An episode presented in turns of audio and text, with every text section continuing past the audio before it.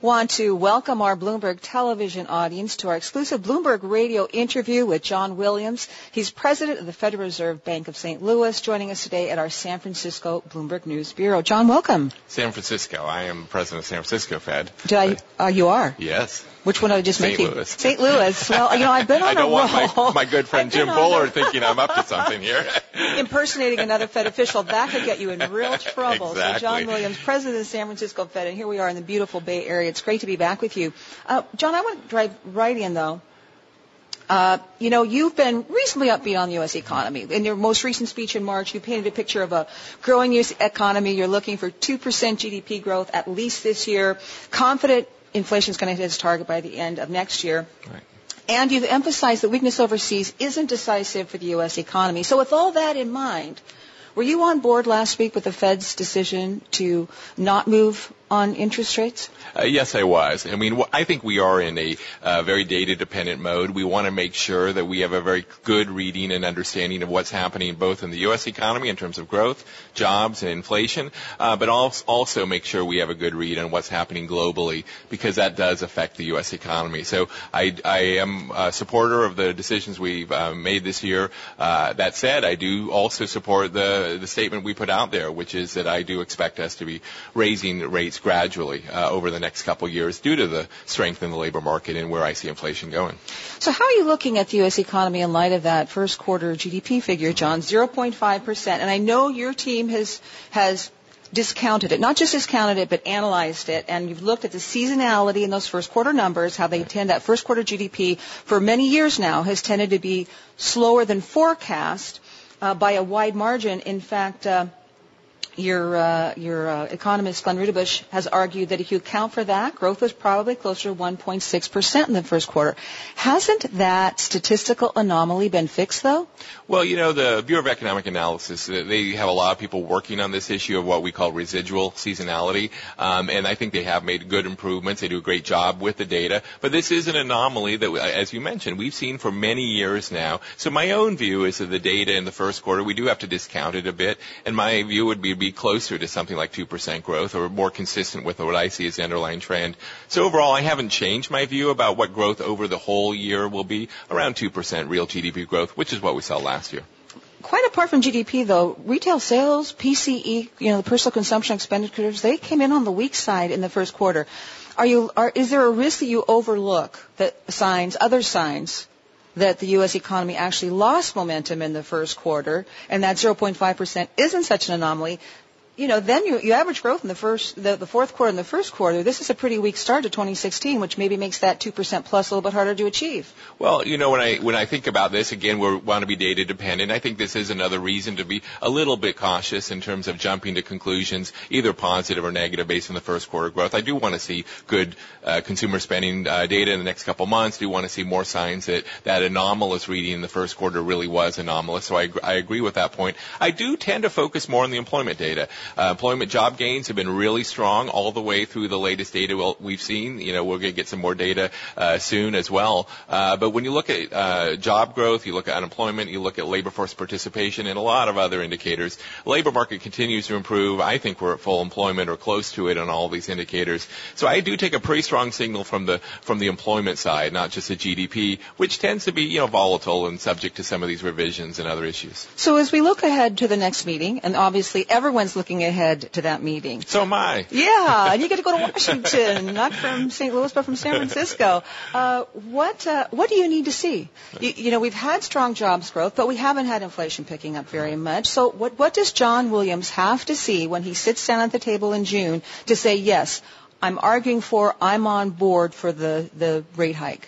So the, I think we need to see a continuation of the progress we have been seeing over the last year, seeing core or underlying measures of inflation continue to um, move generally uh, up towards two percent. I'm not expecting to jump towards two percent, but be on a on the right trajectory, consistent with my forecast that over the next couple of years, inflation will two years inflation will get back to two percent. I also want to see continued good job gains and continued signs of the economy as it has still good momentum. So I'm looking for a continuation of what we've been seeing, not for a big big upside surprise. Uh, but obviously, uh, I don't need to see really strong data, just a continuation of, of, what we have been seeing. So the status quo will be enough? Yeah, because again, I think it would, re- for me, it would resolve some of these little worries about Q1 data. What was that telling us? I, I don't take a strong signal from it, but I want to make sure that that's the right conclusion. And also this issue about uh, uncertainty abroad and, and, and financial market turmoil early in the year, we want to make sure that that didn't have a bigger impact on the U.S. economy. So if ICS continue to add good number of jobs, see, you know, again, improvements in the economy and good signs on inflation, that would be enough good signs on inflation, but nothing that so because it's a forecast so far, right. right. John? And inflation's been undershooting for a long time. So in other words, you're willing to say, let's go ahead and raise interest rates again, June, even if inflation is still a forecast and it has moved higher.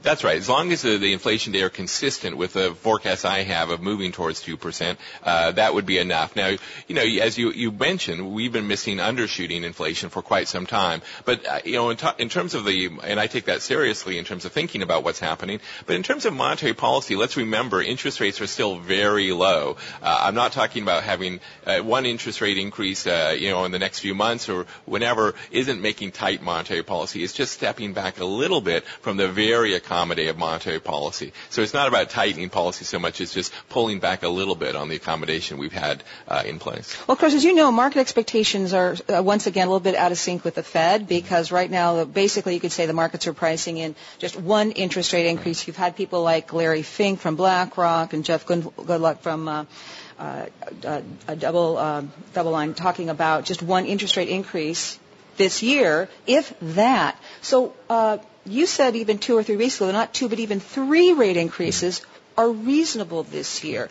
What is it that you see the markets don't? What are the markets missing? Well, first of all, the markets aren't one person. Uh, there are, you know, millions of people involved in investing and making, you know, uh, forecasts and decisions uh, around that. So there are different views. When I look at the markets, the data from the markets, what you see is a uh, kind of a bimodal distribution. Uh, a lot of people think that the, the the modal or the baseline case is the one that I've laid out. You know, unemployment continuing to come down, good job growth, two percent GDP, and inflation moving back. You see this in the survey of professional forecasters, the blue chip surveys. You see it from my own colleagues in our own dot plots in our own SEP forecasts. There is this other part of the distribution which I under, you know, I think of as related to concerns about Asia, concerns about Europe and Japan, the rest of the world, that there's this downside scenario where global growth really slows, other things happen, and that, that's a negative shock to the U.S. So obviously that's priced into the market, the possibility of a negative uh, scenario.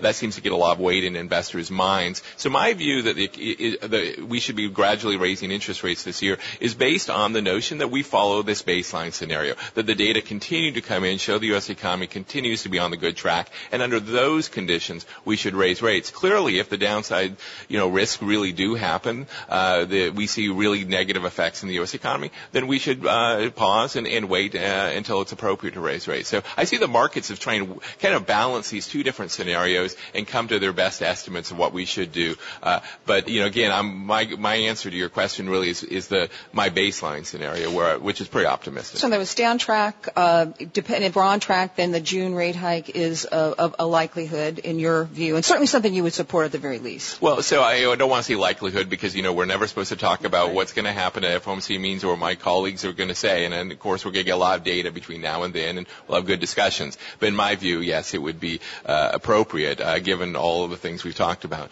uh, to to go on that that next step. But you know, a lot can happen between now and the middle of June. That's for sure. What do you make of some of the data we've seen today? Certainly the markets are reacting to the slowdown in manufacturing in China and uh, slowdown in the UK. We got some mixed numbers earlier in the week, and of course our own one of our key manufacturing gauges from the Institute for Supply Management heading back towards 50 again. Does that give you any pause, John? Well, you know, I, I think again you have to look at all the data and analyze it very carefully. And in terms of China, I think the story we're seeing and we've been seeing for the last couple of years is that this pivot in China from a manufacturing export-driven economy has been moving more to consumer goods, more to services. And so we've seen a kind of sequence of disappointments around Chinese manufacturing data, which I don't think really reflects the overall economy so much as the fact that they are really are moving their economy from one, uh, um, you know, kind of one focus uh, to another. And, and I expect to see a continuation of kind of weaker manufacturing readings from China, uh, but that is, but seeing stronger uh, spending on consumer consumer spending and other indicators. In terms of the U.S., I think the uh, you know, manufacturing sector clearly has been hit by the uh, fall in oil prices, which cuts back on drilling and oil, uh, you know, uh, uh, drilling and, and those activities, which is uh, buys a lot of steel and things like that. And obviously, the strong dollar has affected the manufacturing sector. But I read the ISM uh, actually data as, as being pretty neutral. It's not that manufacturing is contracting or something, but it just is growing modestly. Okay, you, you know, uh, one of the things a lot of Fed officials, including you, have downplayed is the weakness in oil prices, is the strong dollar. Right. They're transitory.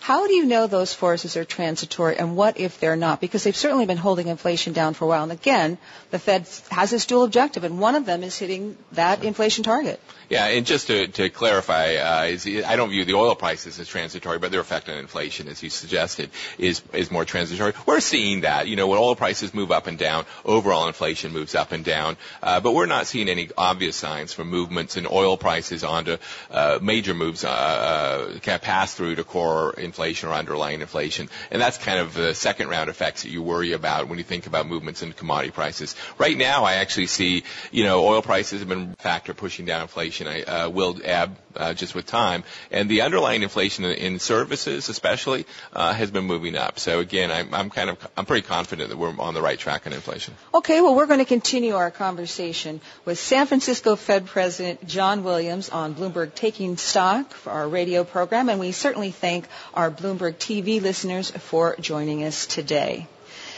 So, John, we want to uh, continue now with this uh, look at all the various factors that the markets are going over so so closely. I want to get back to this question of inflation because I've been talking to a lot of Federal Reserve officials in St. Louis, Chicago, here in San Francisco now, and one of the themes I've heard is that inflation has undershot its target for so long that it's not only possibly not a bad idea, but actually a good idea to have inflation at or above target for a mm-hmm. while. But I don't think you're on board with that.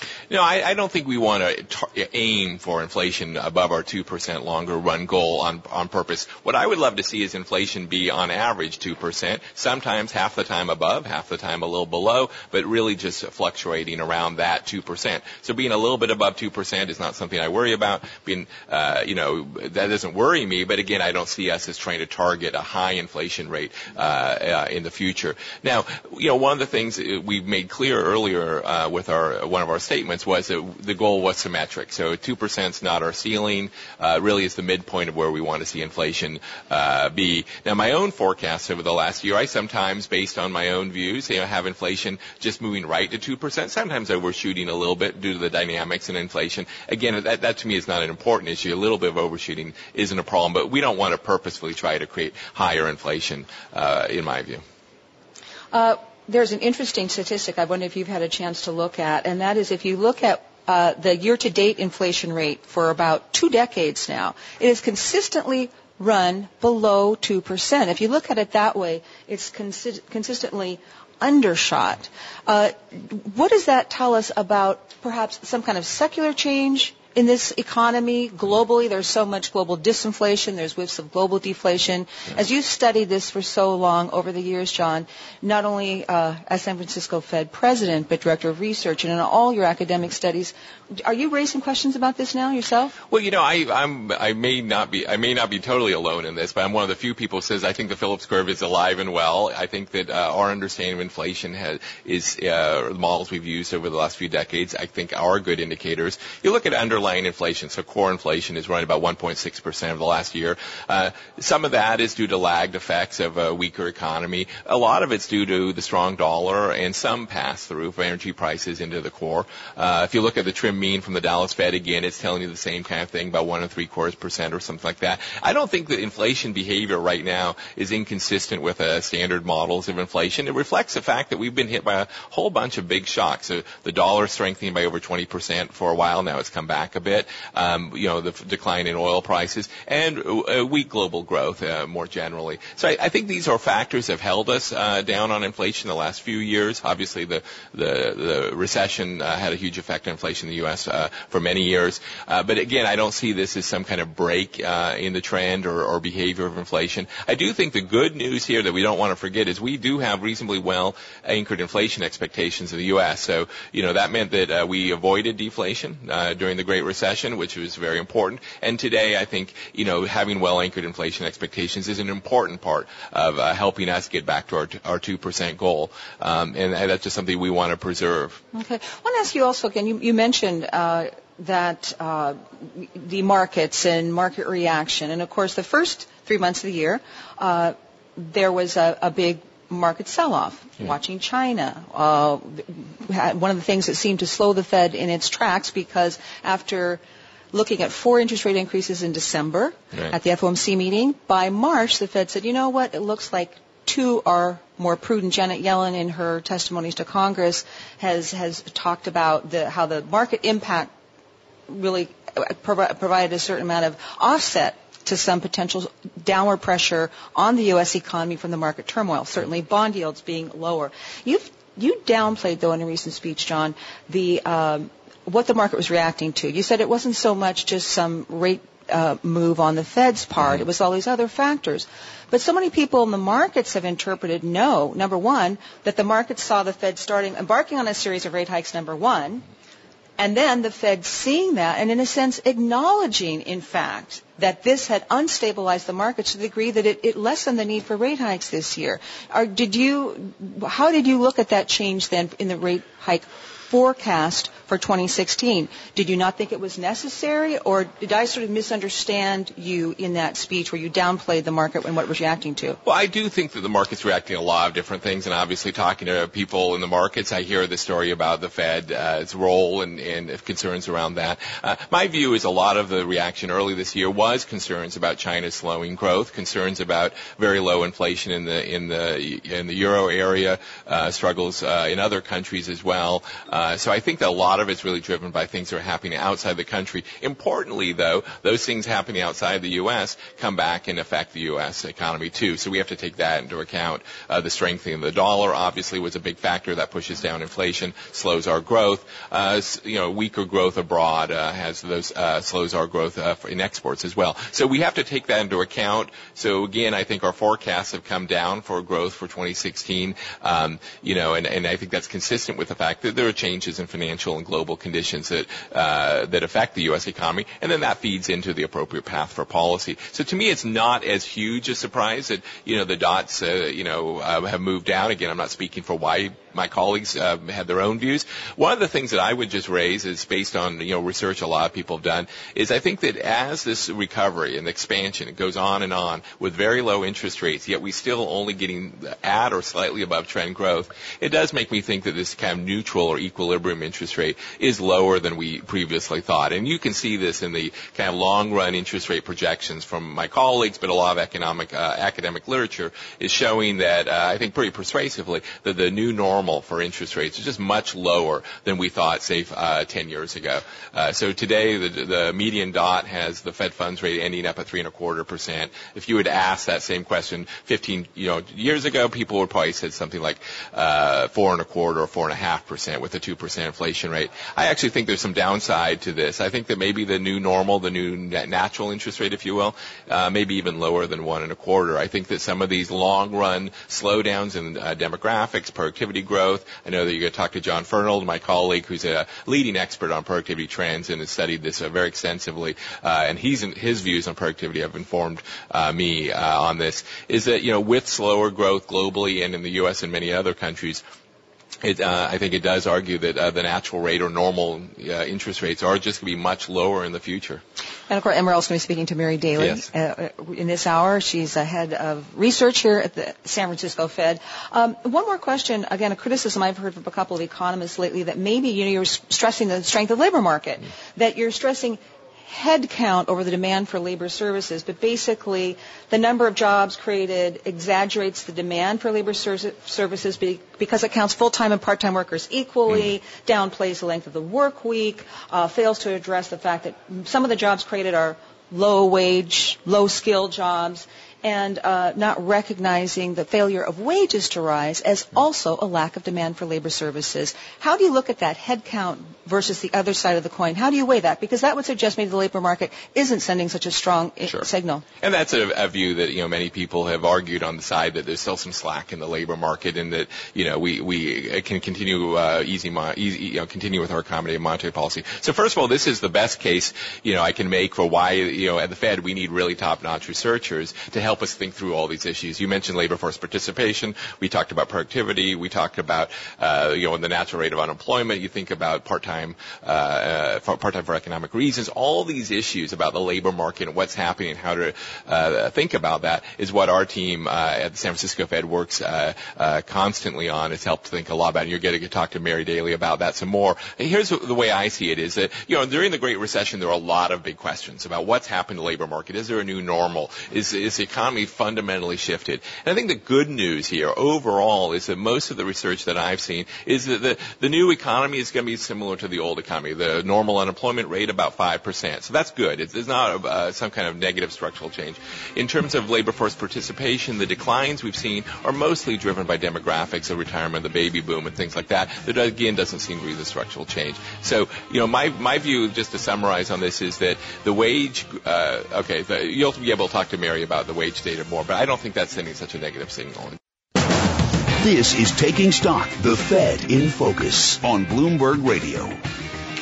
Two year government yields are negative in France, Germany, Italy, Spain, Sweden, the Netherlands, and Switzerland. So are negative interest rates deflationary or is their presence simply an indication that the demand for money and increased prices is now upon us? Let's find out more from the Federal Reserve President of the San Francisco Fed, uh, John Williams. He's joining my co-host Kathleen Hays in San Francisco. So, uh, John Williams, negative interest rates, does that mean that people just don't even want to borrow money? Well, I, what you're seeing negative interest rates in the countries where uh, uh, inflation is very low, and in fact, deflation has uh, come up a number of times. And so, it's to, to many, I think, people, it's just a continuation of going from you know normally positive interest rates down to zero, and then moving to negative, basically to try to move people to spend more money and to stimulate the economy and, and create more jobs and create some more inflation. So, it's definitely a something we haven't seen before, uh, really. Uh, Do you believe that it works?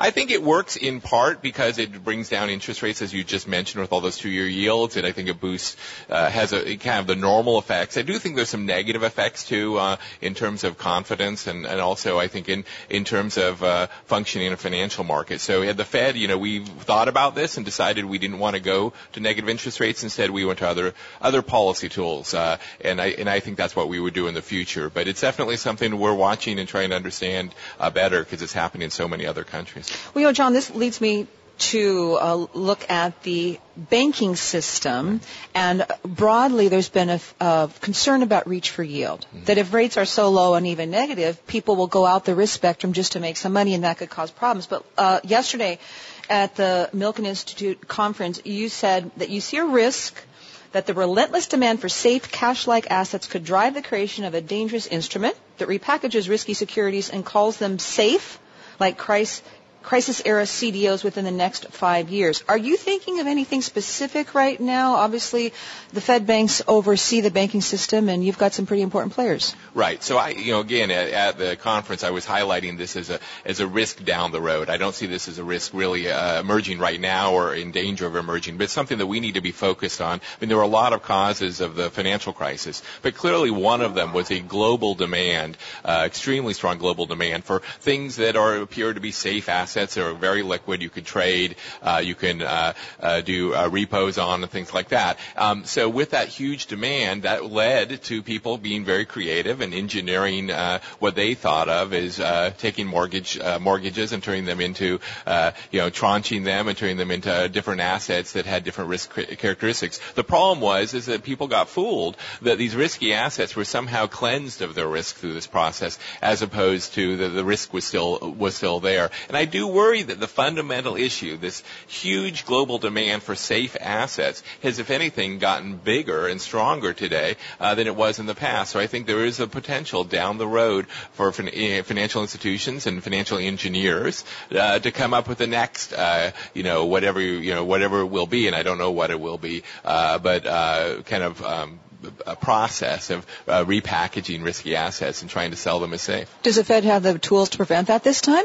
Well, I think we, we have the tools in terms of the banking sector. I'm, I'm a, I think that we've accomplished a lot in terms of making sure our banking sector in the U.S. and in our uh, other regulatory agencies in other countries have also done the same to make sure they have adequate capital, you know, strong risk management, and all of those things. So I think the banking sector is much better positioned. But a lot of this creation of these money-like or cash-like instruments really happens outside the banking sector into what we often call the shadow banking sector. So I think it's an area that we have to keep monitoring and, and making sure we understand understand and, and, and, and realizing that the, you know, the, the next financial crisis could be a very different uh, thing than we saw last time and, and trying to understand where those risks are.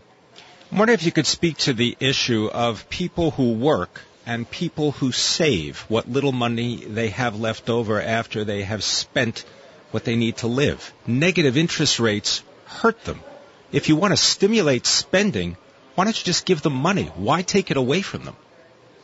Well, you know, giving people money is uh, what you know we would typically call fiscal policy, uh, like tax cuts or government spending. So, you know, central banks like the Fed and the ECB uh, don't have the authority to do that. And in the end, the authority they do have is to to move interest rates up and down. I agree with the the basic premise you pointed out, though, is that negative interest rates comes with quite a few, with costs as as well as some benefits. And again, you know, I, I don't want to speak. Uh, what would I do if I were in the in the ECB or in other central banks as they face face really difficult challenges. But again, it's one of the reasons in the in the U.S. at the Fed we have thought about this carefully numerous times and decided that negative interest rates was not the most effective tool, uh, partly for the reasons that you laid out, but for other ones that I mentioned earlier too. Well, we're going to continue our conversation here uh, with John Williams at the San Francisco Fed. Uh, we're going to be talking also with Mary Daly. She is the Director of Research at the San Francisco Fed. We're going to look at wage growth. Won't you wish your paycheck was getting bigger? Well, the Fed certainly does because they'd like to see some more inflation, and that could be a very important channel.